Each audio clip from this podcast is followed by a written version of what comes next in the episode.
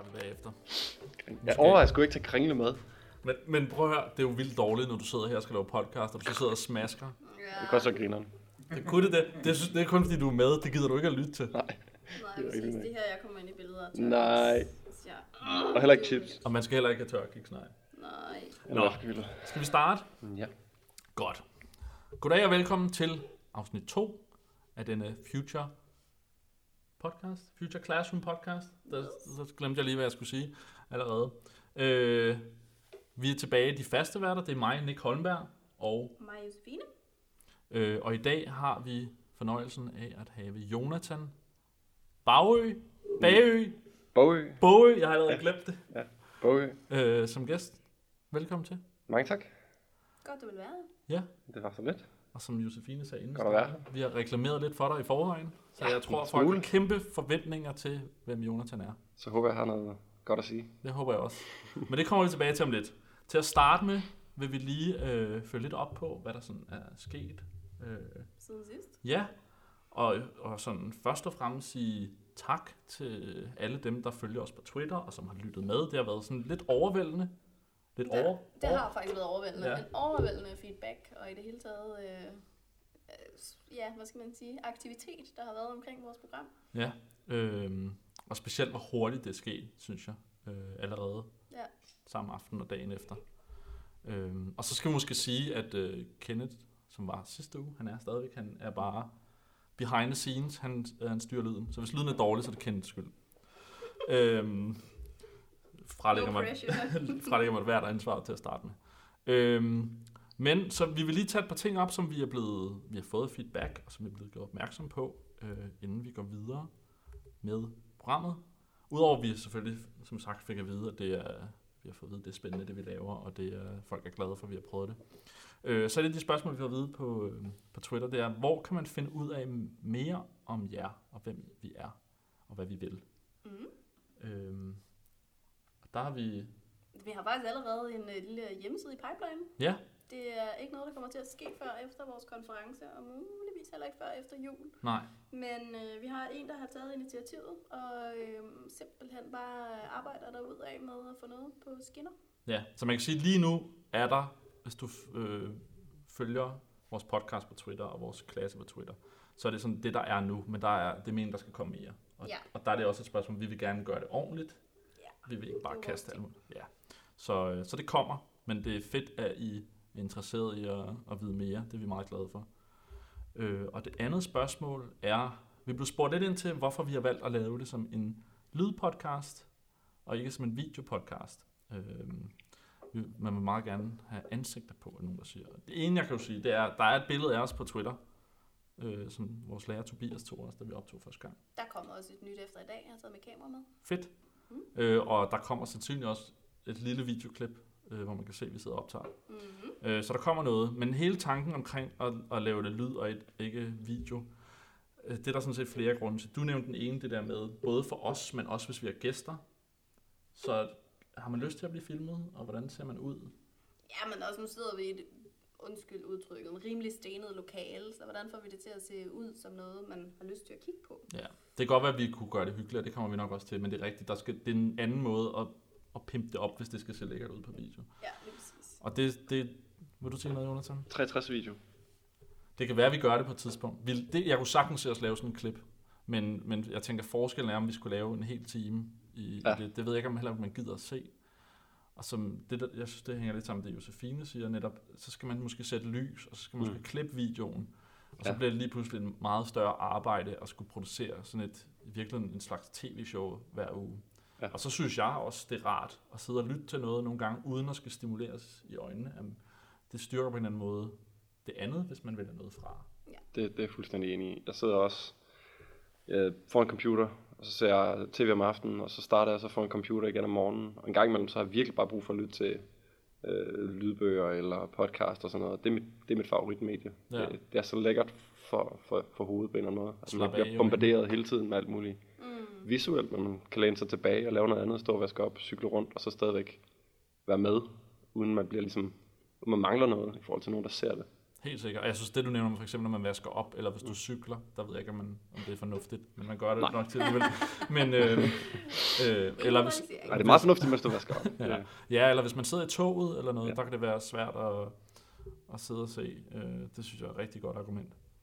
Øh, er så meget det, produktive i Skandinavien, så vi skal helst have gang i mange ting. Man kan, Ja. ikke bare, man kan ikke bare sætte sig ned og høre podcast.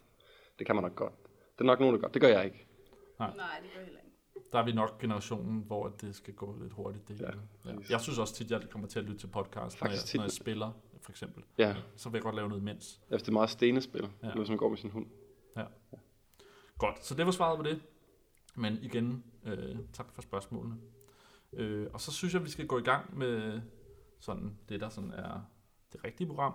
Øh, og der starter vi som, som bliver en tradition med at høre øh, lidt om vores gæst. Og det er jo så i dag Jonathan. Så vil du fortælle lidt om, hvor du kommer fra, hvad du har lavet før, og hvem du er.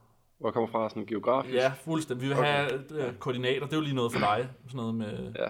Jeg kan ikke koordinaterne i hovedet, men øh, jeg kommer fra Ulfborg, en lille flække, som man lige kommer igennem, tager sådan en minut og kører igennem den, ligger i Vestjylland, lige uden for Holstebro.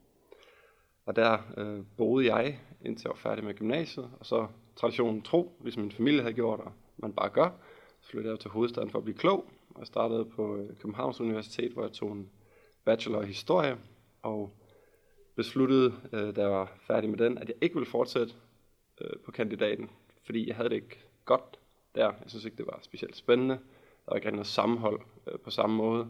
Så det var ikke noget med, du ikke kunne lide historie mere? Det var ikke Nej, jeg er stor fan af historie stadigvæk. Det var ikke historiefaget. Det er mere bare formen på uni, der er meget sådan øh, det samme. Du læser, og du hører, og du skriver, men der er ikke noget sammenhold. Øh, der er der sikkert, der er nogle steder, følte jeg, hvor man måtte vælge mellem at, at lave nogle fester, være med et festudvalg, eller så kunne man øh, være, være lidt alene. Og så fordi man hele tiden skiftede hold, sådan hver 6. måned, øhm, på de her områdefag, så havde man aldrig rigtig en klasse, man kunne, man kunne blive rystet sammen med. Det var hele tiden bare nogle nye, og så var timerne så få. Det var jo Men det er timer også om ugen, ikke? socialt på en anden måde, så, fordi vi har jo også ja. Fester her, men jeg synes, ja. Ja. det kommer vi så sikkert tilbage til, men det, det, der adskiller sig her måske, det er, at vi har det sociale fester, men vi har det også socialt fagligt på en eller anden måde. Jo, men også bare fester, du ved. Hvis jeg skulle tage til fest på uni, så ville det være en øh, fredagsbar eller en eller anden form for øh, fagcafé, hvor der ville være en hel masse, jeg følte, jeg ikke kendte. Øh, altså på, på historie for eksempel går der jo mange hundrede, øh, og man skifter, og man ser, man ser dem måske lidt, og man har set dem før, men samtalen, den kommer aldrig rigtig øhm, en, en, en tæt på en, fordi det er bare ikke nogen, du møder mere end et par timer om ugen, og underviserne kan ikke dit navn, og man får ikke de samme tilbud rigtigt, som jeg i hvert fald har fået her. Jeg var sådan lidt øh, i tvivl om, hvordan det så ville være at starte på noget, som, hvor jeg havde en masse fordomme omkring læreruddannelsen, og de havde, både min familie og alle var, gud, læreruddannelsen, hold op, det blev sådan noget øh, hippie noget, hvor I Jeg skal... tror, alle har en anden fordom at lære uddannelse. Ja, ja, præcis. Kom hvert fald også frem sidste gang. Ja. Ja. De, blev, øh, de fordomme, de blev sådan rimelig hurtigt bragt til skamme. Ja, det Men var hvordan, hvordan kom du egentlig frem til, at du så tænkte, nu gider jeg ikke historie, men jeg tager lige en anden uddannelse i stedet for? Som, der er chance for, at den kan være lige så tør. Det var en del af, af Ja. fordommen, var det ikke? Jo, altså jeg havde indledningsvis aldrig tænkt, at jeg skulle være lærer. Det var heller ikke derfor, jeg ville gå på uni. Jeg havde faktisk forestillet mig, at jeg skulle gå på Forsvarsakademiet. Eller jeg skulle starte på noget, der hedder Center for War Studies på Syddansk Universitet. Og det var ligesom et krav, at man skulle have en bachelorgrad eller en grad i uh, samfundsfag for, for at gå der. Um, det var det, jeg startede med. Men så gled interessen bare meget, meget væk fra mig for det akademiske. Det var meget sådan noget øh, snopperi, akademisk snopperi, der handlede om at bare kunne deres metode, og indholdet, det var egentlig rim, rimelig lige meget. Uh, bare, du kunne, uh, bare du kunne danse, sådan som de gerne ville have det, så, så hvor meget du gik op i det, hvad det handlede om, det var, det var fuldstændig lige meget. Og sådan, sådan havde jeg det ikke. Og jeg føler selv, at jeg er rigtig dygtig til at uh, formidle og motivere de ting, jeg brænder for. Det er jo fuldkommen ligegyldigt, uh, hvis man er akademiker. Om du gør det, du skal bare kunne din, uh, kunne din metode, og så følte jeg bare, at det var for tørt. Jeg vil rigtig gerne undervise stadigvæk. Og så havde jeg et, uh, et arbejde ude på Mosede Fort, der ligger nede i uh, Karlslunde, hvor jeg havde en masse børn inde øhm, til sådan noget skoletjeneste, hvor jeg skulle formidle krigshistorie, som det, der jo er min spidskompetence, Altså, du elsker. som jeg elsker. Ja, fuldstændig. Jeg smiler, når jeg siger det, fordi det er så spændende. Øhm, og det, det følte jeg, jeg i modsætning til mange andre, øh, også øh, min egen erfaring, har, har modtaget undervisning i det, det kunne jeg faktisk godt motivere dem til at lytte efter. Men tror du ikke også, det betyder meget der, at du synes, det er Jo. spændende? Det, Jo, ja, det helt synes jeg tit betyder meget. Lige snart du får en underviser, som virkelig brænder for det, siger, det her det smiler, når, når jeg snakker om det, så har man lyst til at høre om det. Fordi du, du, kan- du kan virkelig fortælle det, ikke? Så det var derfor, du tænkte, det kan godt være, det der lærer var noget. Det var ikke engang der, at det sådan for alvor tænkte, "Ej, jeg skal bare være folkeskolelærer. Det var, da jeg skulle finde ud af, hvad nu? Nu har jeg sagt op på uni, ikke? Det er færdigt nu. Jeg skal lave et eller Jeg skal lave et eller andet. Og enten skal jeg ud, og så skal jeg have et arbejde, men når man har en bachelor, så er det sådan lidt, so what, i Danmark i hvert fald. Altså, Ja. alle har en bachelor, eller også, så hvis du har en, så lige meget. Øh, for det er først, når man får en kant med, og måske ikke engang der, at det for alvor rykker. Så jeg skal et eller andet andet. Enten skal jeg studere videre, og få et eller andet øh, erhverv, som jeg kan gå direkte i gang med, eller også så skal jeg øh, ja, uddanne mig videre. Og så tænkte jeg, jeg bliver, jeg bliver lærer. Ja, Men er det, jeg, altså, nu kan jeg, jeg er jo glad for, at du har gjort Ja. ja. det nu, og du, jeg kan sagtens se det nu, men et eller andet sted, når jeg tænker tilbage, så virker det ikke som en direkte vej er, stadigvæk. nej, men sådan tror jeg ikke. øh, Jo, det er nok for nogen, det er en direkte vej. Man bliver skolet til. Du skal, du skal vælge det, når du lige så snart er færdig med 9. klasse, så skal du finde ud af, hvad du vil, så skal du i gang. Sådan har det ikke været for mit vedkommende. Jeg troede, jeg skulle gå øh, den ene vej, og så meget hurtigt besluttede jeg for, åh, oh, oh, og så begyndte jeg at gå den anden vej i stedet for. Hvad, hvad så med det her future? Var det, Ja. ja. Hvordan kom du, endte du på det? Det var nok lige så tilfældigt som grunden til, at jeg valgte at blive lærer. Øh, Nu må vi se, om jeg bliver lærer. Men øh, det er future noget, efter man har meldt sig til, jeg vidste godt, jeg ville komme ind. Jeg kom ikke ind på kvote 2 eller noget. Jeg mødte de der kriterier sådan hemmelig meget bare bang on, så jeg sad og ventede på, når skal man melde sig på. Så kom der en mail, du skal vælge et fag i dag, Jonasson. Og så kom alle de her fag op, og jeg tænkte, oh, gud, Ja, vel Nu- dansk it's real, tænkte jeg. Ja, præcis. Nu er det nu, at jeg kan se, hvad det er for noget, jeg vil uddanne mig til, og det hele så tænker jeg bare, oh, det lyder tørt, det der. Det kan jeg godt huske. og dansk, og så er der også engelsk og, Og matematik, og ja, præcis. Som ikke er min spidskompetence, men allernede, som den eneste kasse, der for alvor skilte sig ud, så stod der Future Classroom Teacher, og så tænkte jeg, det lyder cool. Så klikkede jeg på den, og så stod der, vil du gerne være en anderledes lærer? Ja, det vil jeg gerne. Vil du gerne undervise på en uh, ny måde at bruge digitale medier og spilbaseret læring? Sådan, ja, det vil jeg fandme gerne. Okay. Nu ser jeg næsten de der nøgler, jeg har Ja. yeah. med hele ugen med, Ja. ja. med 21st century Ja. ja. skills. Ja, nej. Pretty much. Ja. Og, så, og det var jo det eneste, som, ren udelukkelsesmetoden, så var det eneste, jeg blev nødt til at vælge, men det var også det eneste, som der sådan for alvor bare klikkede. Så, så meldte jeg mig på, uden at vide, at jeg bare skulle have dansk og engelsk. Det fandt jeg først ud af en uge inde i forløbet. Men det passer mig fint, for der er ikke matematik, så det er okay. Det var heldigt. Ja. Men hvordan synes du så, det var at starte på det? Både sådan, jeg tænker, intro anden uge, øh, og... Fordi nu, vi snakkede ret meget, vi har snakket ret meget sammen i løbet af allerede i starten og senere også, og jeg, jeg synes, Ja. det har været ret interessant, hvordan din opfattelse af det har været efterhånden. Jeg synes ikke, det for alvor rykket, før at vi startede her, Nej. sådan, øh, med have undervisning her. Men jeg synes allerede introen, der var trods alt nogle ting, der var nogle tegn på noget med, at vi ret hurtigt slap for det, de andre skulle. Det, det kan være, at vi lige skal øh, introducere intro-ugen. for- Jamen, det vil jeg gerne have Jonathan. Ja. Ja. Jamen introen for mit vedkommende, jeg er måske ikke lige så øh, optimistisk om, om introen. Den var meget sådan intro-agtigt. ja. Så nu skal Meget vi alle sammen rystes sammen. Nu skal vi ud og have nogle øl, og I kan bare blive, hvis I vil. Men omgivelserne var bare utroligt triste. Vi var et andet sted. Ja, det var ude på sådan skole. øh, det var på Blågård, ja. midt i ned, øh, nedrivelsesfasen. Øh, det, det meste var bare lukket. Der var sådan Ja. rimelig koldt, og det De var rimelig var, trist. var, var der ikke, Nej. dem der normalt skulle være. Præcis, det var Men jeg bare tænker også- bare, synes du ikke, det var fedt øh, anden dag, eller hvad det var, at i stedet for at tage til det der fællesforedrag og høre om et eller andet lære noget, så var vi ude og bygge en højtaler. 100 procent. Jo, lige så snart vi kom i gang og kom ud og var sammen med det hold der, øhm, så synes jeg, det var... Jeg kunne allerede mærke, det havde, det havde jeg faktisk ikke regnet med, at det var det, vi skulle. Og det var allerede nyt der. Og jeg tænker også bare, jeg ved ikke, om det sådan fagligt havde en kæmpe betydning, men det er faktisk en ting, jeg tænker, der rystede os vildt meget sammen.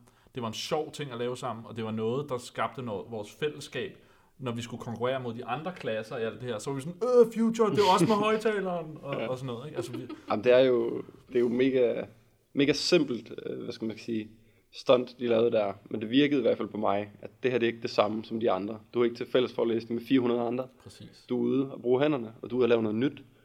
Øhm, og det gør de andre ikke. Altså, det, Vi er ikke bange for at Nej, prøve og noget. det er jo også, jeg ved ikke, det er sådan lidt en brain fuck, men at folk til at føle sig specielle, det motiverer dem jo også virkelig meget. Helt vildt, det har jeg tænkt meget over. Øhm, og hvis de andre også har gjort det, så kan det også være, at de har tænkt, "Jamen, det er helt specielt engelsk hold det her. Men De- det har vi i hvert fald hele tiden fået sådan punket ind i hovedet. Sådan, I er helt future class. I er helt specielt. Og det kan da godt være, at det, det har vi taget på os, så nu Men det bliver interessant det. næste år, hvis der kommer to eller fire hold på et tidspunkt, Ja. om de får sammen. Nu er vi jo første hold, Ja. eneste på overgang, og så har det været Ja. nemmere at for- fortælle os, at vi er, vi er vores specielle snowflakes. altså det bliver jo sværere, jo flere der kommer. Ja, det, Jeg ved det ikke. Jeg håber. Mm. Jeg håber, det bliver ved med at være lige så godt. Øh, fordi det er, efter min mening, ultimativt den bedste uddannelsesoplevelse, jeg har haft. Men hvad er det så, når du ikke har været super begejstret for introforløbet, hvad er det så senere, der er sket, at du tænker, det er måske ikke fordi, at emnet er mere interessant end historie, men du synes, det er mere interessant at gå her? Det er det der med, jeg tror, at lærerne, de prøver meget, at skole også, på den måde, de gerne vil have, at vi går ud bagefter og skole eleverne. Og have den her varierede undervisning, som aldrig rigtig er den samme. Den er ikke 100% forudsigelig. Du laver dine lektier, og det kan godt være, at lektierne er tørre, men når du så kommer op øh, på skolen, og så sammen med din klasse, så sker der alligevel noget nyt, og så sker der alligevel noget anderledes. Og du skal alligevel gøre nogle ting, du ikke er klar på. Øh, Og så forventningerne er så høje, tror jeg, at øh, lærernes øh, forventning, det er ikke bare, at, øh, at vi skal igennem de her, de her mål, og de skal lære så også meget, og det tester vi til sidst, men at de virkelig bare, at de skal lære så meget som overhovedet muligt, og så virkelig huske det der med, at man lærer ikke ved, ved at høre på det. Du lærer ved at gøre det selv. Det, det synes jeg har gjort, at undervisningen har virket så anderledes for mig, i forhold til alt, jeg nogensinde har haft. Desværre vil jeg næsten sige, fordi jeg ville ønske, at andre havde, havde gjort det samme. Det der med, at de lærer ikke noget ved, at jeg står og bræger. Jeg skal sætte dem i gang, jeg skal motivere dem til at lære selv. Bare den der indsætning, det gør, at undervisningen og hverdagen, den bare er ny. Og når jeg så kommer tilbage fra skole, så tænker jeg, fucking fed dag. Og jeg har faktisk, jeg har, meget, jeg har haft nogle dage, hvor jeg tænker, at det var lidt kedeligt, men jeg vidste, at det var undtagelsen, for de fleste dage, jeg har haft, de har været mega gode heroppe. Er det, er det også noget, du kan... Michael? Du har også gået på universitetet. Sofie. Ja, absolut. Øh, Jeg vil sige, at øh, jeg er med dig langt hen ad vejen, men det, er også, det har også været sindssygt svært. Altså, det har været svært at møde de her ting med, at nu skal I ikke bare lære udenad, nu skal I fandme gøre. Og det har været rigtig svært med mit øh, universitets-mindset at sige, det er godt nok det, vi gør, og det Ja. vi siger. Øhm, det er rigtigt. Det kan godt være, det ikke er rigtigt på en teoretisk måde, men det er rigtigt, fordi vi siger det. Øhm, Mm. Og fordi vi trods alt har krydset klinger med noget teori, inden vi siger det. Ja. Øhm, jeg synes, det har været hårdt. Jeg synes, det har været rigtig hårdt. Øhm, og jeg føler først, at jeg for alvor begynder at forstå det nu, øhm, hvor vi nærmer os slutningen på semesteret, og faktisk ikke har flere øhm, af den slags timer tilbage. Øhm, så ja. Men jeg har også haft samme oplevelse. Jeg synes, det har været fedt. Jeg har godt nok gået frustreret hjem nogle gange, men, men på den gode måde. Altså Mm. over, at man ikke gjorde lidt mere, eller hvad ved jeg. Det er sjovt, fordi der, der føler jeg jo så modsat dig. For jeg har været ude i det virkelige liv, øh, og skulle Det arbejde meget med vi. Ja, men du ved, jeg har sku, der er sgu arbejde, du ved, det er sådan...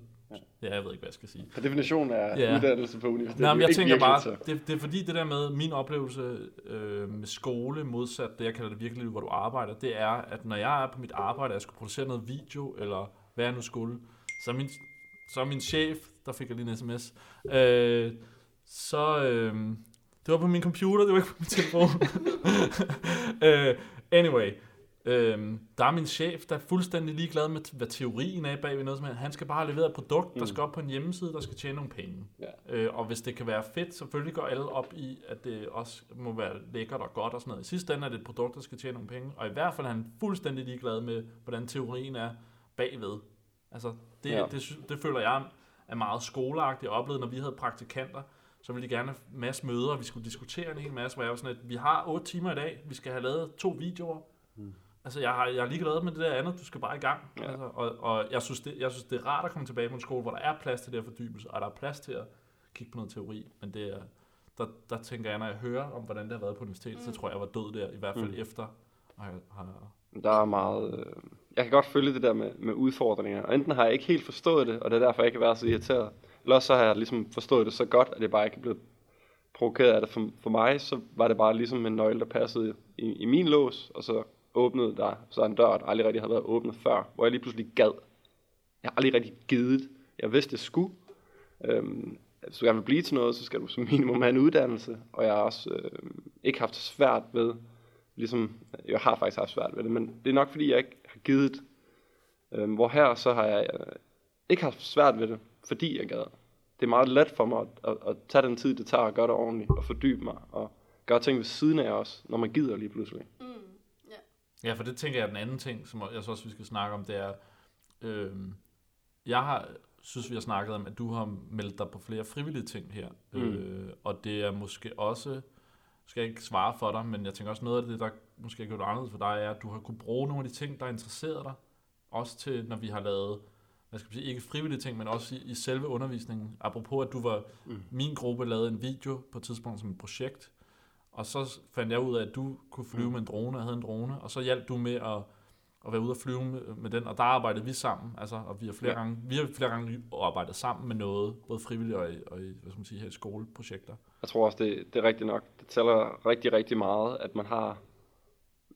Nej, jeg tror ikke, jeg tror ikke, det er afgørende, at du kommer med en masse kompetencer, som direkte sådan klikker med det, du Nej, laver. måske interesserne. Ja, det er nok mest, nok mest interesserne, som gjorde, at det kunne jeg med det samme gå med på. Jeg kan godt gå med på præmissen omkring, det her det er vigtigt. Jeg kan godt gå med på præmissen om, at du lærer igennem det, for det har jeg gjort. Det har jeg prøvet, før jeg kom her. For det, jeg ligesom ikke fik på uni, det ledte jo bare efter sig selv andre steder. Øh, både, øh, hvad skal man sige, i, i spilverdenen, men også udenfor. Jeg er rigtig vild med high-tech for eksempel. Og det er ikke noget, man får i hænderne på en skole som regel. Øh, så det måtte jeg jo skaffe selv. Men jeg tænker også, en ting er, at de har ressourcerne her, og det er jo hvad man siger, en stor del af det, men de siger heller ikke nej til dig. Selvfølgelig Ja. skal du have en eller anden grund til det, men når du kommer og siger, hey, jeg har en idé, kan jeg ikke bruge det her til noget, mm. så har jeg øh, oplevet gennem hele mit liv, at folk har været sådan, ah, du ved, det er jo ikke lige det, vi skulle have. Hvor her er det som om, jeg laver noget med det, prøv Mm. det. Jamen, det er mega vigtigt, den der opbakning til, gør det. Øhm, og nu, nu, nu lyder det til, at du ved rigtig meget om det. Så er du nu vores go-to-person omkring det. Ja. Man bliver ligesom taget, taget alvorligt. Og det, det ved jeg ikke, man bliver vel også taget alvorligt på, på uni i den forstand, at man skal bestå sin eksamen, men hvad du hedder, og hvem du er, og hvad du er god til, det er de rimelig ligeglade med. Man er bare nummer VD W762, det hedder jeg i hvert fald, og det er det, jeg skulle underskrive mine eksamensdokumenter med. Og det var det. Mm. Det var rimelig, rimelig sørgeligt. Men tænker du så, at det, at du har haft det her halvår, øh, har, har de ændret, at, at du er blevet mere opmærksom på det, og måske vil være bedre til at gøre det, når du bliver lærer? Eller hvordan har, har det ændret dit fokus Altså, hvordan- på lærer?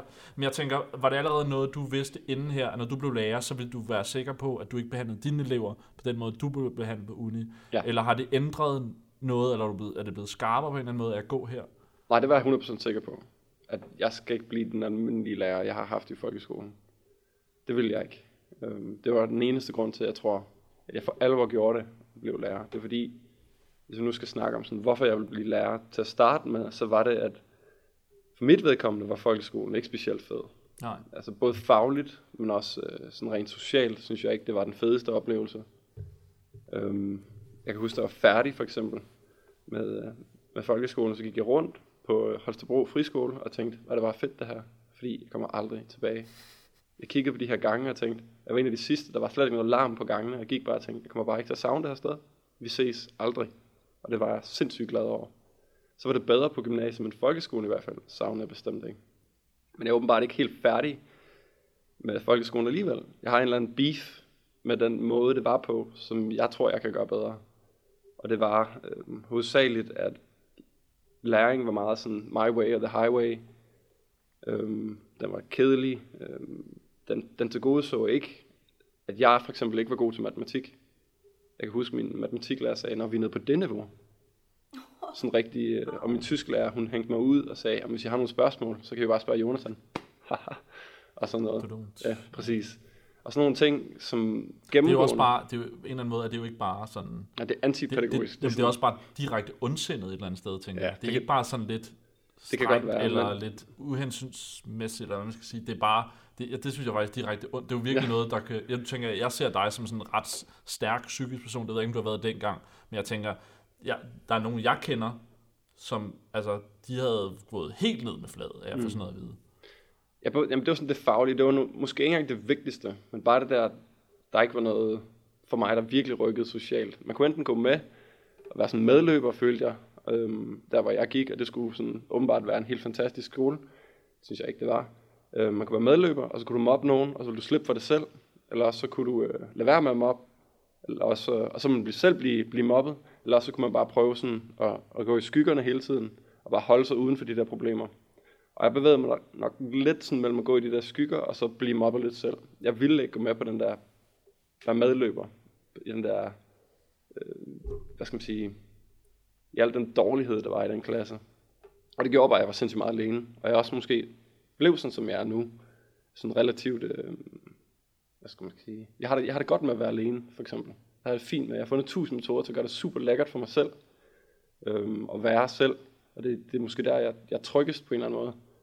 Og det tror jeg, jeg kan, altså folkeskolen kan skrive under på. Det er deres skyld. Jeg tror ikke, det ville have været sådan, hvis jeg ikke i 10 år eller mere har gået i en skole, hvor jeg følte, at jeg ville egentlig bare helst være alene. Det, det synes jeg er ærgerligt. Jeg vil gerne have, at man går i en skole, hvor man fagligt bliver udfordret, fagligt motiveret, men også socialt bliver rystet sammen med sin klasse, og man kan lide hinanden og kan bruge hinanden på en eller anden måde. Så hvad tænker du, du kan bruge de kompetencer, som du så har opbygget, både til at kunne være alene, men også den sådan sociale afstumpethed. Det lyder lidt som om, at øh, du har været udsat for. Hvordan kan du, hvad kan du tage med dig der på folkeskolen? Hvordan kan du selv blive bedre som lærer? Jamen, jeg ved ikke, hvor meget, hvad lærerne kunne have gjort ved det. Mm. Lærerne kunne, kunne have gjort, gjort det, som de gør her, vil jeg sige. Prøve at lade være med at, adskille undervisning så meget for klassens, hvad skal man sige, velvære. Prøv at lade være med at dele det op, for det er virkelig et af det samme. Og præmissen for at lære noget, det er, at, at, at klassen fungerer. Jeg lærte til, i hvert fald til, i høj grad ikke noget, på grund af, at det bare ikke fungerede socialt i klassen. Så jeg tror, man som lærer virkelig skal være klar over, at hvis din klasse er helt vildt dysfunktionel, så lærer de heller ikke ret meget, eller ingenting. Det var en rigtig god point. Det er svært at lære, hvis du ikke har det godt. Ja, så hvis, så hvis jeg kommer ud i, i, i en folkeskole og skal være lærer der, så tror jeg, jeg vil sætte virkelig alt vind i sejlene på at prøve at få den her klasse til at fungere sammen. Og det, det, jeg tror, hvis det allerede er gået galt, så er det meget, meget svært. Men det er virkelig det vigtigste, tror jeg. Og så må, så må det faglige, det, det må komme, de er klar til at modtage det. Men hvis de går og har det pisse dårligt, og de ikke gider i skole, og de ikke gider være i skolen, og nu også med alt det her digitale, også tager skolen med hjem og bliver mobbet derhjemme, øh, med, med Facebook og Twitter og whatever, Instagram og alt sådan noget, Ja. så, så er det jo sådan, det er sådan en katastrofe på en eller anden måde, som jeg bliver nødt til at virkelig at tage alvorligt. Jeg kunne godt tænke mig at gå lidt tilbage til det med, hvor- hvordan har det været at, at melde sig til de her frivillige ting, og hvordan, hvorfor har du gjort det, og synes du, det giver dig noget? Altså frivillige ting, som er de her øh, forløb, hvor der har været nogen heroppe Hvor vi, vi har lavet en masse Ja. åndssvagt. Altså frivillige ting, så har jeg jo et par gange skulle forklare lidt om det samme, som vi snakker om her. Ja. Hvad- er Future Classroom? Hvordan er Future Classroom Teacher-linjen? Har du fået et bedre svar på det, tænker du? Jeg tror, det er lidt det samme, jeg siger hele tiden. Jeg, jeg tænker bedst, når jeg snakker. Mm. Så det er meget sundt, at jeg måske har gjort det lidt inden det her også. Har sagt det samme til andre mennesker. Øhm, Fordi det var et, et spørgsmål, vi også har fået, øh, både på Twitter og ja. i andre, der har lyttet, at hvad er det egentlig? Vi må, vi må gerne fortælle mere om, hvad det egentlig er. altså hvad Future Classroom Teacher er. Ja, Eller hvordan Ja. det, hvorfor jeg har meldt mig på alle de her frivillige jeg ting. begge ting.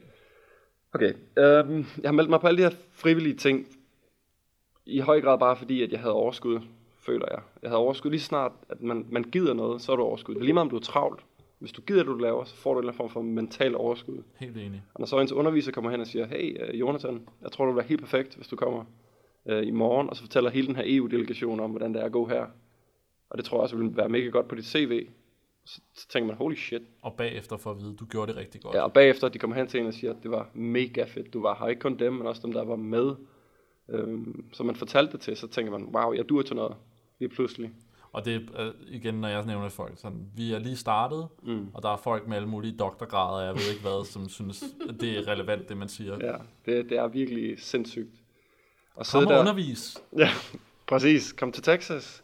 Det er sådan nogle ting, det har jeg aldrig prøvet før. Men det, jeg har aldrig rigtig sådan for alvor givet øh, frivillighed på, min- på min uddannelse på samme måde.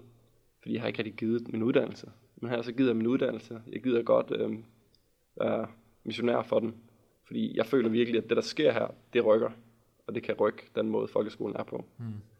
Øhm, så det er grund til, at jeg har meldt mig på det. Men jeg tror også, det jeg ville frem til, det var lidt det der med, at jeg tror, det er nemmere for folk til at lave noget ekstra og noget frivilligt, hvis du fortæller dem, Mm. at du synes, det kunne være fedt, og hvis du bagefter fortæller dem, hvis det gik godt. Ja. Fordi at min oplevelse med meget uddannelse, og måske også på arbejdsmarkedet, det er, at folk er meget dårlige til at komme med den slags feedback, og, Ja. og, og Ja. give nogle, en, hvad, jeg tænker jeg på engelsk, incentive, Mm. altså til, at, at man skal, Incitament. hvorfor skulle man gøre det? Der er ikke nogen grund til, at du skulle lave noget Nej. frivilligt ofte. Jeg tror, det er det der med at bare blive set som en person, du ved. Jonathan, jeg synes, det kunne være fedt, hvis du var her i morgen til det her. Okay, så kommer jeg. Sådan har jeg det i hvert fald. Hvis jeg bliver spurgt, så gør jeg det. Hvis jeg sidder selv derhjemme og skal tage den overvejelse, så vil jeg nok bare helst se Netflix. Mm. Men hvis der er nogen, der siger, at det være fedt, du var her, så, så kommer man. Man skal jo ikke fejle den person eller den mulighed. Og når man så har gjort det et par gange, så går det op for en, hvor meget man får igen. Og den øh, frivillighed, den får du bare tilbage tifold. Øhm, både i form af socialt og kontakter og ja, sådan netværk i det hele tid, i, i, i det hele taget, og muligheder også, tror jeg, når jeg er færdig her, så er der nogle folk, der måske har hørt på mig, set mig, mine undervisere, der har snakket med mig, fordi at jeg har engageret mig. Så det kan jeg kun anbefale at gøre, øh, hvis muligheden er der. Og jeg vil sige, anbefale undervisere og lærere at sørge for, at deres elever føler. At Endnu der- mere, ja. Altså, ja, meget mere til dem, end, end, end til eleverne. Altså, jeg kan lige så godt bare indrømme det. Jeg har virkelig ikke givet det før, jeg startede her. Jeg har aldrig syntes, det var motiverende at stå i festudvalget. Og det, er jo- det synes jeg er vildt interessant, fordi du har været meget med til mange ting Ja, her. Og nu, præcis. den anden ting, jeg synes, der kunne være interessant at høre om nu, det er jo hele det her spil noget, som du måske har haft i tankerne før, men er blevet, jeg forestiller mig, forstærket af, at vi har snakket med nogle folk, som også sagde, har I, har I lavet noget med nogle spil, eller kunne I Ja. øh, altså, Jeg tror, det er meget, meget, meget heldige omstændigheder, der gjorde, at jeg kom ind her lige nu. Jeg, sådan, jeg kan huske, da jeg var helt lille, så, så spurgte min mor, og min mor hun har altid været sådan, Jonathan, du skal have et eller andet, du skal, du skal have et arbejde, du elsker, det skal være noget, du kan tjene penge på. Og siger, "Men så vil jeg lave sådan et legeland, du ved, hvor der er alt legetøj i verden, så, så børn ikke behøver at gå ud og købe legetøj. Du ved, der er alt Lego, og alt Playmobil, og alt med hovedet, og så kan man bare lege der med de andre børn. Det er jo helt perfekt. Ja, det tænkte jeg, det vil jeg lave.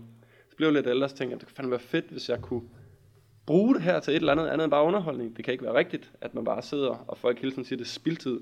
Når det for mit vedkommende er det, som har gjort, at jeg snakker pissegodt engelsk, har venner, er udadvendt, og alle de her ting. og alle mulige andre kompetencer. Og tusind andre kompetencer, som jeg nu lige pludselig sidder her med, og kan få et arbejde med. Folk bliver ved med at sige, det er lige meget, det er, under, det er underholdning. Du skal ikke spille så meget. Øhm, men det kommer også virkelig an på, jeg tror, hvad det er for nogle spil, men også hvordan man det, bruger det, dem. det har været mit argument over for mange med det, Mm. er, at på en eller anden måde, at som om folk sidesætter spil med dumme, øh, letlæste bøger, Ja. dumme film. Inden for et hvert medie er der ja. selvfølgelig de, sådan, de lette, ikke særlig intelligente ting, og så er der Præcis. de dybere, Ja. øh, altså, og det er forskellige medier. Altså, men jeg har aldrig været den store læser, for eksempel. Så mine litterære oplevelser har i høj grad nærmest været spilbaseret. Jeg har ikke sådan, min mor, hun har altid gerne vil få mig til at læse, for at nævne hende igen. Jonathan, alle de bøger, du vil læse, dem køber jeg til dig. Jeg tror, at jeg læste to bøger. Jeg, bare, jeg gider bare ikke. Det er ikke Men mig. det, det er måske også den der typiske ting med, hvis du får det presset lidt for, Ja. eller hvis det er for nemt nogle gange, så vil det man hellere være. det, man ikke må. Det kan da godt være, det er det, men i hvert fald, så, Så er spil også bare fede. ja, så det er det nemlig. Og der er virkelig mange ting, man kan bruge spil til. Øh, og så se det komme lige pludselig op i en undervisningssammenhæng. Det var bare mig, der kom ind på min hylde der. Kunne jeg mærke, gud, jeg kan både være lærer, jeg kan både ændre det, jeg havde igennem hele min, øh, min barndom, og jeg kan bruge det, jeg kan til noget, og jeg kan gøre det bedre. Men nu er du så også du er i gang med noget konkret, uden at du skal spoile det og afsløre det hele, så folk stjæler din idé. Så er du, Ja. ja. er du, er du i gang med et forløb nu. De må gerne stjæle min idé. Ja, frivilligt endda. det er ikke noget, du laver i man sige, den måde skoletiden. Nej. Øh, du snakker om med Arma ved siden af skolen? Ja. Ja. Jamen, øh, det har jeg gjort i mange år nu. Jeg tror, jeg er på femte år nu. Som, og det er et spil, du spiller. Det er et spil, jeg der hedder Arma 3, som er sådan en uh, sandbox, kalder man det. Fordi du, du, du sidder bare i en sandkasse, og så har du en masse legetøj, og så bygger du din egen uh, sandslot i princippet. Men med Arma 3, det er sådan en, uh, det, det hedder Milsim, det er Military Simulation Games. Og det uh, i sin enkelhed går ud på at bare lege militær. Um, og så har men, man men et lidt spil til andre- rådighed. Hvis folk tænker, der er måske nogen, der så tænker øh, Battlefield eller Call of Ja, Duty. nej. Jeg tænker hjemmeværnet. Jamen, det er måske tættere på hjemmeværnet, ja. end det er på, på Battlefield, vil jeg sige. Altså, Arma 3, der har man øh, en, en, en spilsimulationsverden, hvor banerne er kæmpestore, altså 20 gange 20 km. Du skal kunne kort kompas, du skal kunne læse en GPS. Det er måske ligesom, og hvis man tænker på, at når du siger sim simulator, ligesom Mm. en flysimulator Ja. kontra et eller andet Ja. almindeligt Her har du bare fået 1000. ikke? racerspil. Ja. Ja. Præcis. Og jeg har så gennem de her mange år både været, hvad man kalder sådan private, du er bare kommet ind, der er mange af de her store grupper i Europa, så jeg har været der lidt, der har aldrig rigtig faldet i min smag, og så lavede jeg bare min egen. Store grupper af, af hvad? Det forstår jeg ikke. Ja, 100 mennesker måske. Som man spiller med som man spiller sammen med i en, i, i en militær kommandostruktur. Hjemmeværnet igen. Så leger man soldat. Ja, Men nogen, der også gerne vil lege soldat. Ja. Jamen, jeg, får, jeg har selv været hjemmeværnet. Jeg får dårlige associationer, når folk Det er også det, jeg synes, det er, det, det er sjovt, du siger. Ja. Det passer måske meget at blive hjemmeværnet, Ja. ja. hjemmeværnet, men det har den der negative... Nej, jeg får øh, den. Jeg ved ikke. Jeg får bare bittersmag, må Ja. ja. sige hjemmeværnet. Jeg har virkelig ikke noget imod Nej. men jeg har mødt nogle rigtige... Men uanset hvad, så, det, så har det øh, en... Hvis du siger hjemmeværende til folk, så, så tænker de fleste noget negativt. Ja, så tror jeg folk, de tænker citronmåner og øh, skydegalle. Øh, Ja. Dejlige ting. Men, men du er i gang med et projekt i det her spil, som du vil bruge til noget undervisning. Ja, det håber jeg, jeg kan. Om ikke andet, så kan jeg eksperimentere lidt med et spil, jeg har noget erfaring med. Jeg kan gå direkte ud, og så kan jeg tage alle de erfaringer. Jeg har spillet det her spil i mindst 3.000 timer. Øh, Jeg kender det ind og ud, og det kan jeg gå ud og prøve i praksis. Og det har jeg gjort to gange nu, med øh, hold af seks personer, som har skulle samarbejde om nogle missioner, jeg har lavet til dem.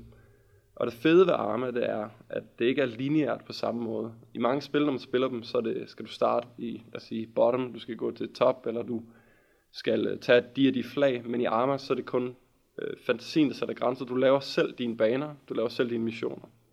Og det ændrer fuldstændig den dynamik, øh, som skydespil i hvert fald fungerer på, når de får en opgave, som ikke går ud på at skyde nogen, men går ud på at eftersøge, for eksempel. Eller øh, bare observere. Og de er gensidigt afhængige af hinanden, for hver person har en, en særlig funktion, som kun den person. Så jeg også tænker, at det, det du gerne vil opnå, er ikke nødvendigvis skydedelen af det, men mere måske det samme, man kunne have, hvis man tog på sådan noget teambuilding, Ja. tog ud i en skov og skal samarbejde. Ja. Ja, altså skyddelen, den er for mig ikke øh, super interessant. Så kunne jeg spille hvilket som helst andre spil, der gør det bedre. Arma 3, det er bare interessant, fordi at jeg, jeg kan lave banerne. Jeg kan bestemme sværhedsgraden. Jeg kan selv sidde real time, mens de spiller det, og lave baner omkring dem. Jeg kan lave et lydspor. Designe en opgave for dem. Ja, præcis. Ja. Jeg kan lave mit eget spil. Jeg kan lave mit eget lydspor. Jeg kan selv bestemme, hvordan øh, feeling skal være. Og det er sådan, jeg ved ikke, hvad det danske ord er for immersive, men man skal virkelig prøve at få folk ind i det her spil. Du skal, du skal lave en lingo, som de opererer indenfor. Du skal lave øh, lyd, som de kører indenfor. Og så videre. Og, og hvad er det så specifikt, det, altså hvad er det dit forløb? Er, er det simpelthen en teambuilding ting, du er i gang med nu i Arma? Eller hvad er det, du Øhm, prøver? Det, som jeg prøver nu, det er at operere inden for engelsk mundtlighed. Så de må kun snakke på engelsk, når de snakker sammen. Øhm, og så er der en team leader, så det er også meget kollaborativt. Og der er en uh, 2IC, altså en second in command, øhm, som skal både arbejde sammen dem to, men også hele gruppen sammen, som skal få den her, øh, det her hold til at fungere. Øh, når de kører for eksempel, så er der både en kører, så er der en person, der sidder med kortet, bestemmer, hvor køren skal køre hen. Så er der en tårnskytte, der skal sidde og sikre rundt, og så videre, og så videre. Så der er meget kollaborativt i det. Der er meget engelsk mundtlighed i det. De skal sige alting på engelsk. Og de hakker som regel i det i starten og skifter over til dansk. Men efter en time eller halvanden, så begynder de lige pludselig at åbne op og bare bruge det engelsk, de åbenbart har. For mange af dem har kæmpe engelsk, øh, hvad skal man sige, øh, ordforråd, som man bare ikke får brugt. Hvad tænker du om det, Josefine? Altså, jeg kan jo godt, øh, jeg kan jo godt høre sådan, øh, hvad kan man sige, jeg kunne godt høre nogle ting, som jeg synes giver mening, men omvendt vil jeg måske også mm, tænke sådan lidt, hvem, hvem er det, det her retter sig mod? Altså, hvem er det, der skal spille sådan et spil og få noget ud af det? Jeg vil nok være hende, den lidt tilbageholdende pige, i hvert fald i min skoletid, der sagde, computerspil, vi skal skyde, noget med militær, ah, ah jeg går hjem. Kan vi få noget analogt? Ja, men jeg mener, jeg mener, den type elev, du vil være, føler jeg bliver så godset rigtig meget i folkeskolen. Mm. De får bøger, de får mulighed for at læse, de får mulighed for at brillere i præsentationer og alle de her ting. Så specielt spilbaseret læring vil til gode se dem, som normalt ikke får den mulighed, tror jeg. At Dem, som måske er super gode til skydespil, super gode til computer og brillere det derhjemme, kan lige pludselig komme frem på scenen og blive nummer et i klassen.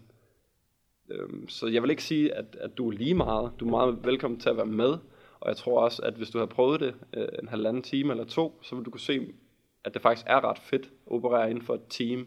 Jeg kan ikke umiddelbart se, hvordan man ellers i et klasselokale skulle sætte seks personer sammen og operere på sådan et højt kollaborativt niveau med engelsk mundtlighed, hvis man også skulle til gode se dem, der ikke var udadvendt.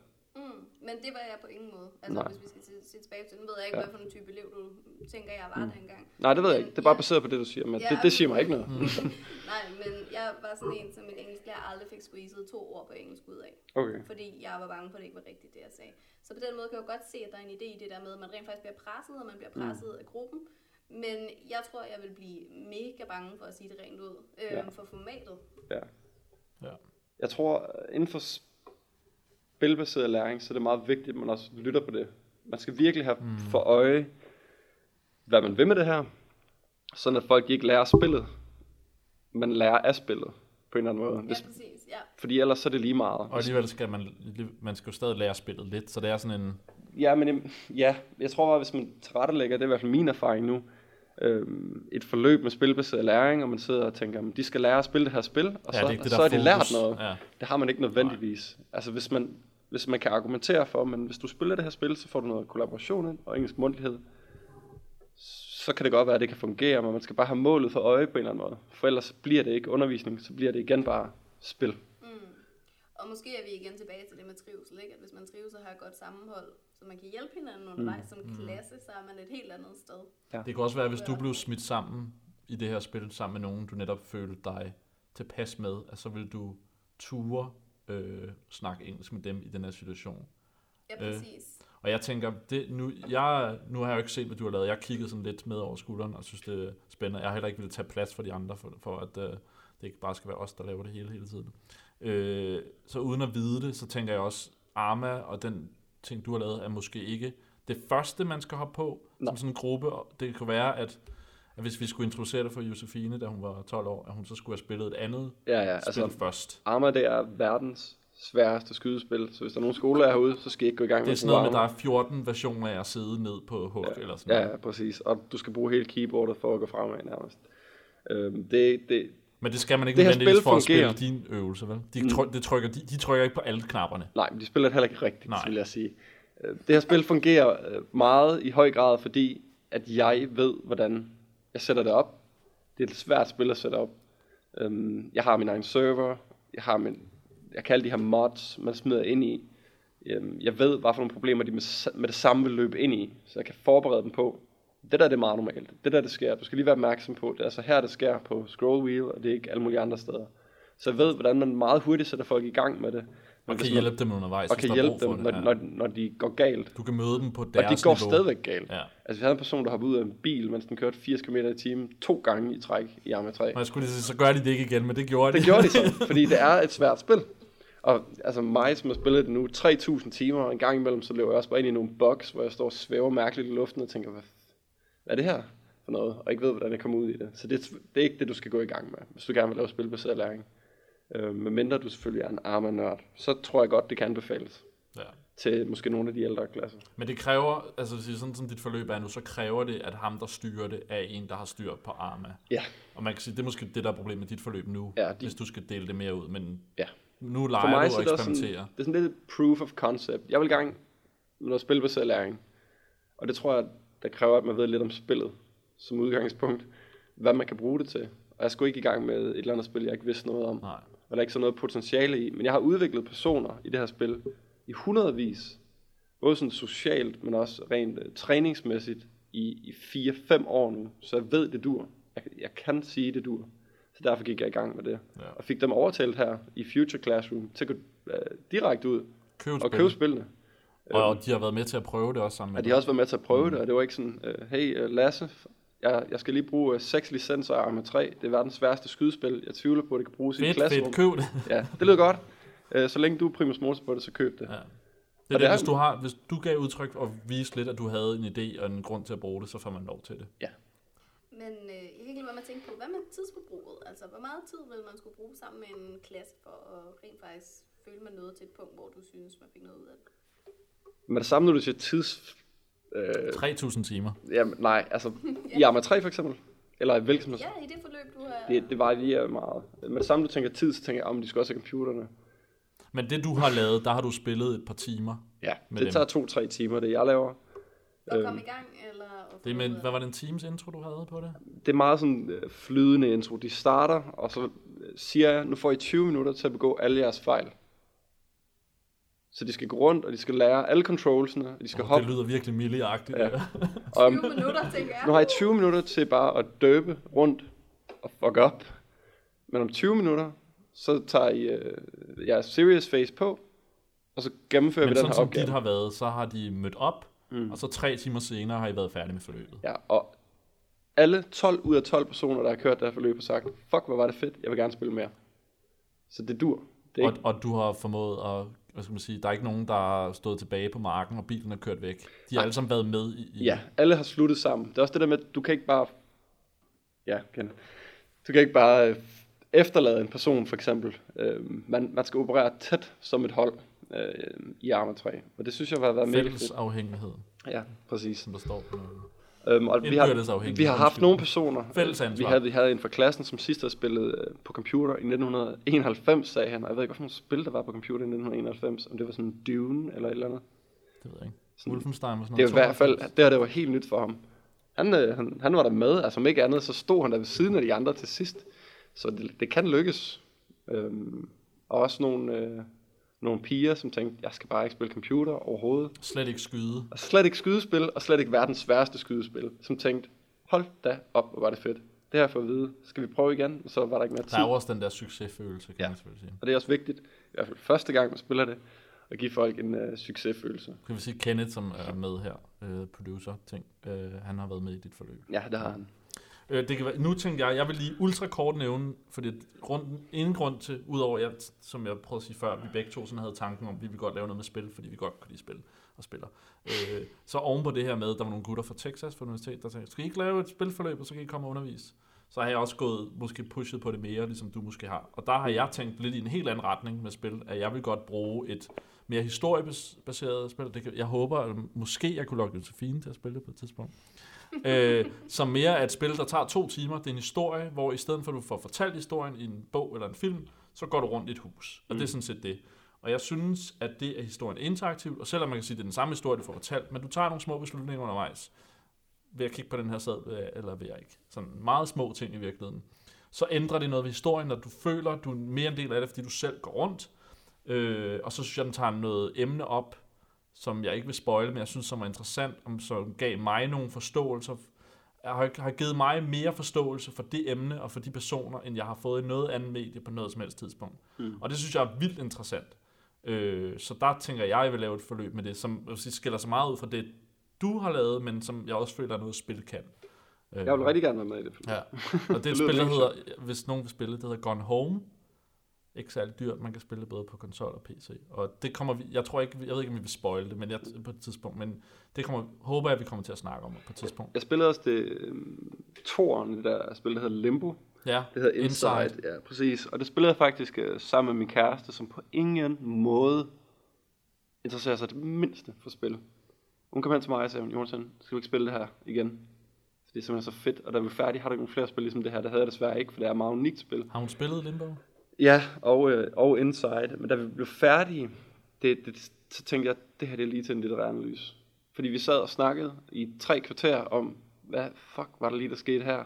For det var på en eller anden måde både sådan ekstremt øh, filosofisk øh, og visuelt meget imponerende. Helt vildt. Øh, og jeg sad og tænkte, jeg vil bare gerne s- snakke med en person om, hvad der er, der lige er foregået. Det var, da jeg spillede det, var det også sådan, jeg spillede det, og der var ikke nogen af mine venner, der havde spillet det. Jeg, sådan, jeg skal have nogen at snakke Ja, med, hvad præcis. skal jeg gøre? Og det tager også, hvad tager det, 3-4 timer at spille det igen. Ja. Det er ikke, fordi noget, der kan være problem med nogle spil, det er sådan noget, man også hører med dig med arme. Jeg har spillet det 3.000 timer. Det gode Nogle, ved- nogle spil skal du spille i 50 timer for at få, få det endelige ud af det. Og de her små nogle, hvor du skal spille på timer. Det er mi- minigames. Altså i hvert fald til folk, som er modstandere, og måske ikke direkte kan se, hvad computerspil dur til. Prøv det her Gone Home. Prøv det her Inside i hvert fald. Controls, det, du skal kunne trykke til den ene side, og så skal Ja. du kunne trykke af. Det er det, det, ja, for, det er det letteste, men samtidig så får du så meget. Der er sådan nogle puzzles, for eksempel Og i den Inside. er gradvis. Du starter med, jeg skal bare hoppe, ja. Og så bliver det, nu skal du hoppe to gange, eller nu skal du hoppe over noget. Ja. Altså, det er, den er meget stille og rolig, sådan, ja, altså det, det, det, de snakker om med spil med learning curves. ja. Altså Arma, der start, starter du op på 110 ja. i learning curve. Og så går den lige op Hvis, derfra. hvis vi sammenligner learning curve med leaks Ja. i en bog, så vil jeg sige, Insight ligger på uh, leaks 10. Altså Ja. det, det, det ligger dernede, hvor de fleste kan være med. Og stadig indholdet, hvad skal man sige? Indholdet er mega, Ja. mega stort. Jeg sidder, men også det der puzzles, man, får virke, man skal virkelig bruge hjernen, når nu dur det ikke, og hvad skal jeg så, når det har noget med matematik at gøre, det er fordi det er så og så mange kilo, der skal op på den her vægt, før det kan komme ud, og så videre. Øh, meget, meget spændende spil, som jeg tror, de fleste kan gå direkte i gang med også. Ja. Øh, Jeg kan ikke lade være med at sidde og tænke, altså tror jeg I to på, at alle kan lære noget af at spille computer? Ja, lære jeg. noget, ja. Nogle vil, ligesom med alle mulige andre ting, det vil være forskelligt. Nogle vil få mere ud af det end andre, men jeg tror helt sikkert noget, vil man kunne få noget ud af det. Også fagligt, altså hvis man Ja. ja. tænker fagfagligt. ja det tror jeg. Men jeg tænker igen, det er noget af det, jeg vil vise med min, det er, at du kan lige så, ligesom der måske for, for 40 år siden eller noget, så skulle man læse bøger, og så nogen der sagde, at vi kan også se en film og diskutere det emne. Men så har kan jeg, jo- den med spil. Med, den ene måde at gøre det på er, men vi kan også spille et spil. Der kan også være en historie, i, vi kan, der kan være noget vigtigt at diskutere eller bruge til noget. tror du, alle kan få noget ud af en bog? Det kommer jo virkelig an på, om man kan læse. Men øh, ja, ja, men det ved jeg ikke. Jeg tror at lidt, jeg er i samme, jeg vil sige, i samme boldgade, at alle vil kunne få noget ud af at læse Mm. mm. bog. Ja. Ja, men det, det er i hvert fald noget af det, jeg tænker, der kunne være interessant at, at prøve. Og jeg tænker også, igen, altså, det er et meget relevant spørgsmål, du stiller, for jeg tænker også, der, det er måske lidt det, Jonathan var inde på før, hvor at nogen, nogen vil få noget ud af det, og andre vil blive ramt meget hårdere, og de vil Mm. mm. kunne øh, forstå noget emne bedre, og de vil føle sig mere interesserede, og de kan lige pludselig noget, de kan finde ud af det, noget de er gode til.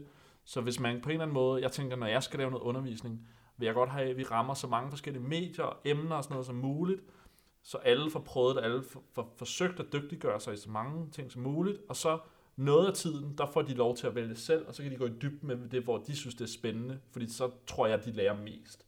Så der vil være nogle områder, hvor at nogen vil få lov at spille et spil, og nogen vil få lov at læse en bog.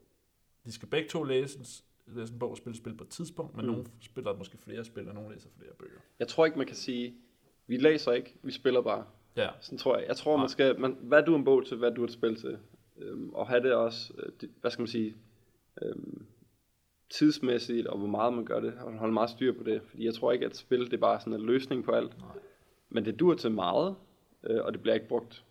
Og så synes jeg, ud over den her ting, jeg kommer til nu med, med historien og sådan noget, som også kan være et spil, der er også nogle sådan nogle, øh, hvad skal man kalde det, både kommunikation, men også den her, øh, hvordan, hvordan skal man forklare det, der med, at du, kan, du lærer noget motorik og noget, der er nogle andre sådan ting, jeg føler, du bliver dygtigere til, når du spiller, og som jeg også, jeg, også ret, jeg har tænkt på, at jeg har læst nogle undersøgelser, at det du spiller, det gør dig skarpere i nogle ting. Øh, nu er jeg lidt dårlig til at forklare det, men. Jeg- Altså, nu, nu siger du jo motorik. Altså, Ja, men det er måske ikke det rigtige, men, jeg, men der er nogle ting, hvor jeg tænker, at du bliver kastet ud i, hvis du har spillet en masse Arma, så er du blevet kastet ud i nogle situationer, hvor du gør dig nogle overvejelser og skal løse nogle opgaver, som... Det er ikke fordi, du ikke kan lære det på en anden måde, men det hvis du spiller, tror jeg, at du kan blive... Du, kan, du bliver presset til at tænke også, som det kan gøre dig dygtigere på nogle punkter. så en eller anden form for løsningsorienterethed. Ja, for eksempel, men jeg tror måske, problemet er måske også ved at forklare det, det er, at det er måske bredere, og det kommer måske an på spillet. Men øh, ligesom, ja, jeg ved, ikke, jeg ved ikke, hvordan jeg skal forklare det, men jeg, jeg tror helt sikkert, at det ikke kun er et spørgsmål om, at det er en tekst, du kan få på en anden måde. Det er også nogle, nogle kompetencer, du Kognitive. Ja, processer, Måske. der kommer i gang på en eller anden måde. Det, det kan jeg godt følge. Jeg tror ikke, at jeg ville have været øhm, lige så øhm, hverken god eller glad for at stille mig op på kassen, på, på ølkassen, som Nej. Tobias siger, vores klasselærer, og, og gå i gang med at snakke, hvis jeg ikke havde gjort det hver eneste uge i fire år for de her mennesker. Og jeg kan sige, jeg tager førerhatten på nu. Det er mig, der bestemmer. Vi gør sådan og sådan og sådan. Jeg ved, ikke, her kommer nogle inputs. Fint nok, vi gør sådan her. Men jeg tænker også bare, at det med at få kastet en opgave i hovedet og skal løse den, Ja. ja. det føler jeg en af de ting, man gør på mange forskellige måder hele tiden i spil. Ja. Så får du at vide nogle ting her. Også det der med, for eksempel, når du snakker om learning curve. Mm. Nu får du at vide, hvordan du hopper, og hvordan den learning curve, hvordan du lærer ting, øh, og læse spillet. Hvad er det næste, jeg skal gøre? Hvad er det, opgaven er? Mm. Øh, en hel masse af det her opgaveløsning, tror jeg, man kunne blive, altså, er, er der rigtig meget i. Øhm, Det er meget sjovt at se øh, mennesker, som ikke har spillet spil. Jeg sad Mhm. med nogle øh, fra pædagoguddannelsen, der skulle spille, øh, jeg gud ved hvorfor, men de skulle spille Counter-Strike. Og de kunne ikke som se, et skydespil for folk, og de kunne ikke ligesom ikke øh, visuelt se, hvordan banen var foran dem. De vidste ikke, hvor du skulle hen. Men specielt i sådan et spil som Counter-Strike, og mange, næsten alle spil, de er lavet på en måde, hvor man sådan, du ved, via lys, eller hvordan Mhm. Bestemte ting er Så er der farvet. noget gul maling, det er ja, den her så ved, man, gå. så ved man, det, det, det er Ja. derovre, ikke? Der er tydeligt et det, sprog. det kunne de bare ikke se, fordi de var ikke vant til det. Øhm, der, er, der er et sprog, øh, som man ser med øjnene. Du skal den her vej. Her kan du ikke gå ind. Her kan du godt gå ind. Du ved, jeg prøvede det her spil, hvor der er en øh, dør, og så lyser den grøn, så ved man, at jeg kan gå hen og interagere med den. Hvis den lyser rødt, så, så kan den ikke. Så der er faktisk noget afkodning i det på en eller anden måde. Ja. Helt vildt. Ja. Det, var meget, det gik først op for mig, da jeg så den. Det kunne bare ikke læse det. Ja. Jeg har aldrig prøvet det. Men jeg synes, det er faktisk noget af det, der, kan- jeg synes, både der kan være fedt, men også kan blive irriterende. Jeg synes, nogle gange, så kan spillet godt falde lidt for meget ned. Nu har vi, nu er der, folk, der har spillet meget, de har et vist sprog. Vi ved, ja, når vi laver noget gul maling på, Mm. en, på en kant, så ved folk, det er der, jeg skal kravle op. Og Ja. det bliver sådan lidt for Ja. kedeligt Ja. Mm. nogle gange. Så det er lidt for indforstået. Ja, lyder det som om. præcis. Jamen, det er det. Det er ligesom en labyrint, Ja, øh, hvor man, om man ved det eller ej, altid ender det samme sted. ja. De, Og de vil folk, have, at der- du kommer derigennem og ser det og hører det og aktiverer de triggers, og det gør man bare. Og folk, der kan sproget, de kan se det med det samme, og så bliver det kedeligt, for der er reelt ikke så meget opgave. Og folk, der ikke kan sproget, de står bare stille og ved ikke, hvad de skal gøre. Så det bliver sådan et, ikke noget, men, men det er en hård, fin grænse. Ja. Nå, øh, lige her, inden vi øh, taler folk til døde måske, øh, så er der lige et par sidste ting, vi skal... Jeg ved ikke, om vi nåede... Jeg synes, vi fik forklaret det en anden ting. Esther også fik nævnt det. Men hvad er FCT? Jeg ved ikke, om vi nåede at forklare det ordentligt. den Det gør vi ikke. Nej. Vi nåede ikke at sige, hvad, det er, det, hvad, hvad er Future Classroom Teacher. Ja. Future Classroom Teacher, det er en læreruddannelse ligesom alle andre. Øhm, du er færdig, når du kommer ud her, og så er du en lærer ligesom alle andre. Bortset fra, at du har med i bagagen en masse øh, erfaring med teknologier og brug af de her teknologier i undervisningen. Det er sådan set det, vil jeg sige. Du har prøvet at lave øh, spilbaseret undervisning, det vi sidder og snakker om nu, som afhængigt af, hvordan det gik, om du kan lide det eller ej, kan gå ud og bruge. Du har højst sandsynligt lavet film øh, på din øh, iPads for eksempel, ved hvordan man mixer det. Og du forstår både øh, lingoen, som dine elever bruger, øhm, du forstår de øh, ting, de laver i deres fritid. Du ved på en eller anden måde mere, hvordan man møder dem på deres banehalvdel. Jeg synes, en af de ting, Tobias har nævnt flere gange, det er det her med, at det er forskelligt at være forbruger af noget, og kunne det professionelt mm. til at kunne bruge det til noget undervisning. Ja, det Og tror det- jeg er virkelig, virkelig rigtigt og vigtigt. Altså de her elever, der kommer ud, bare når vi kommer ud som lærere om 3-4 år, deres forventninger til, hvad vi skal give dem digitalt, kan vi umuligt møde, fordi vi allerede er så langt bagud. Altså det, de kan nu, bliver bare ikke brugt. Altså alle deres, øh, hvad skal man sige, alt det de har lært, og alt det de kan, og alt det de mestrer, alle deres kompetencer, nu siger jeg ikke alle, men mange af de kompetencer, som mange har, bliver bare ikke forløst. Og når vi kommer ud, så synes jeg som minimum, man kan prøve at møde dem med øh, nogle af de ting, som der er i deres hverdag, i stedet for at sige, nu hiver vi øh, det her hæfte op, som der de andre klasser har brugt for evigt. Igen, det, det citat Bill Ranking hæv fra Tobias, han synes var fedt, hvor Tobias sagde, han, ikke, han, han Ja. ved det ikke. Det er en Ja. vigtig ting at forstå. Ja, præcis. Men som lærer, så, så ved man det ikke, og der er for meget, til du kan nå det hele. Øhm, Men vi skal vel også forsøge at blive ved med at følge med. Ja, det jeg tror egentlig bare, at det her det er et forsøg på at øh, give læreruddannelsen et lille løft i forhold til at møde noget digitalt. Det er derude, det bliver brugt mere og mere og mere. Eleverne bruger det alligevel, øh, når de kommer hjem. Det er bare ikke i skolen. Det er meget mærkeligt. Men, men det, det synes jeg også, det er vigtigt at sige, at det er ikke fordi, vi behøver at kunne øh, udfolde os på samtlige af de medier, vi har tilgængelige, og vi behøver ikke at kunne spille samtlige computerspil osv. Vi skal bare have en forståelsesramme, som vi kan sætte ned over Præcis. Lignende medier, hvis man kan Ja. sige det sådan. Og kun nogle medier. Ja. Ja. ja, jo, jo selvfølgelig, vi skal ikke være fuldstændig... Nej, det er det der, jeg synes også, Tobias bliver også, nu skal jeg ikke sige, Tobias har ret i det hele, nu bliver jeg selv træt af at, høre på det, men at vi ikke er kabelruller, det er ikke fordi, vi er sådan nogle, vi er ikke bare nogen, der er eksperter på alle mulige IT-produkter, det er ikke det, det handler om. Nej, vi kommer ikke for at sætte 3D-printer op og øh, ko- koble alle de der projekter, der aldrig virker til og så videre. Det er ikke, det er ikke nødvendigvis Nej. det, vi kan. Det skal vi selvfølgelig også kunne, men til eget brug. Lad os tage den der e-book for eksempel. Jeg skulle lige til at sige det, det er også noget, du har valgt at bruge til det Ja. her eksamensprojekt. Nu har jeg fået, jeg ved ikke hvor mange, 100.000 vis af scannede sider, som jeg sidder og dør over. Ja, dårlige fotokopier. Ja, præcis. Og jeg sidder og tænker, der må være en bedre måde. Det kan ikke være rigtigt. Og det er et konkret problem, vi oplevede ude på de her skoler. jeg, jeg tror, at øh, lærere gerne vil i det hele taget, medmindre de selvfølgelig er meget presset på tid, vil give dem et bedre produkt, end noget de ved bare er så nederen og så tørt.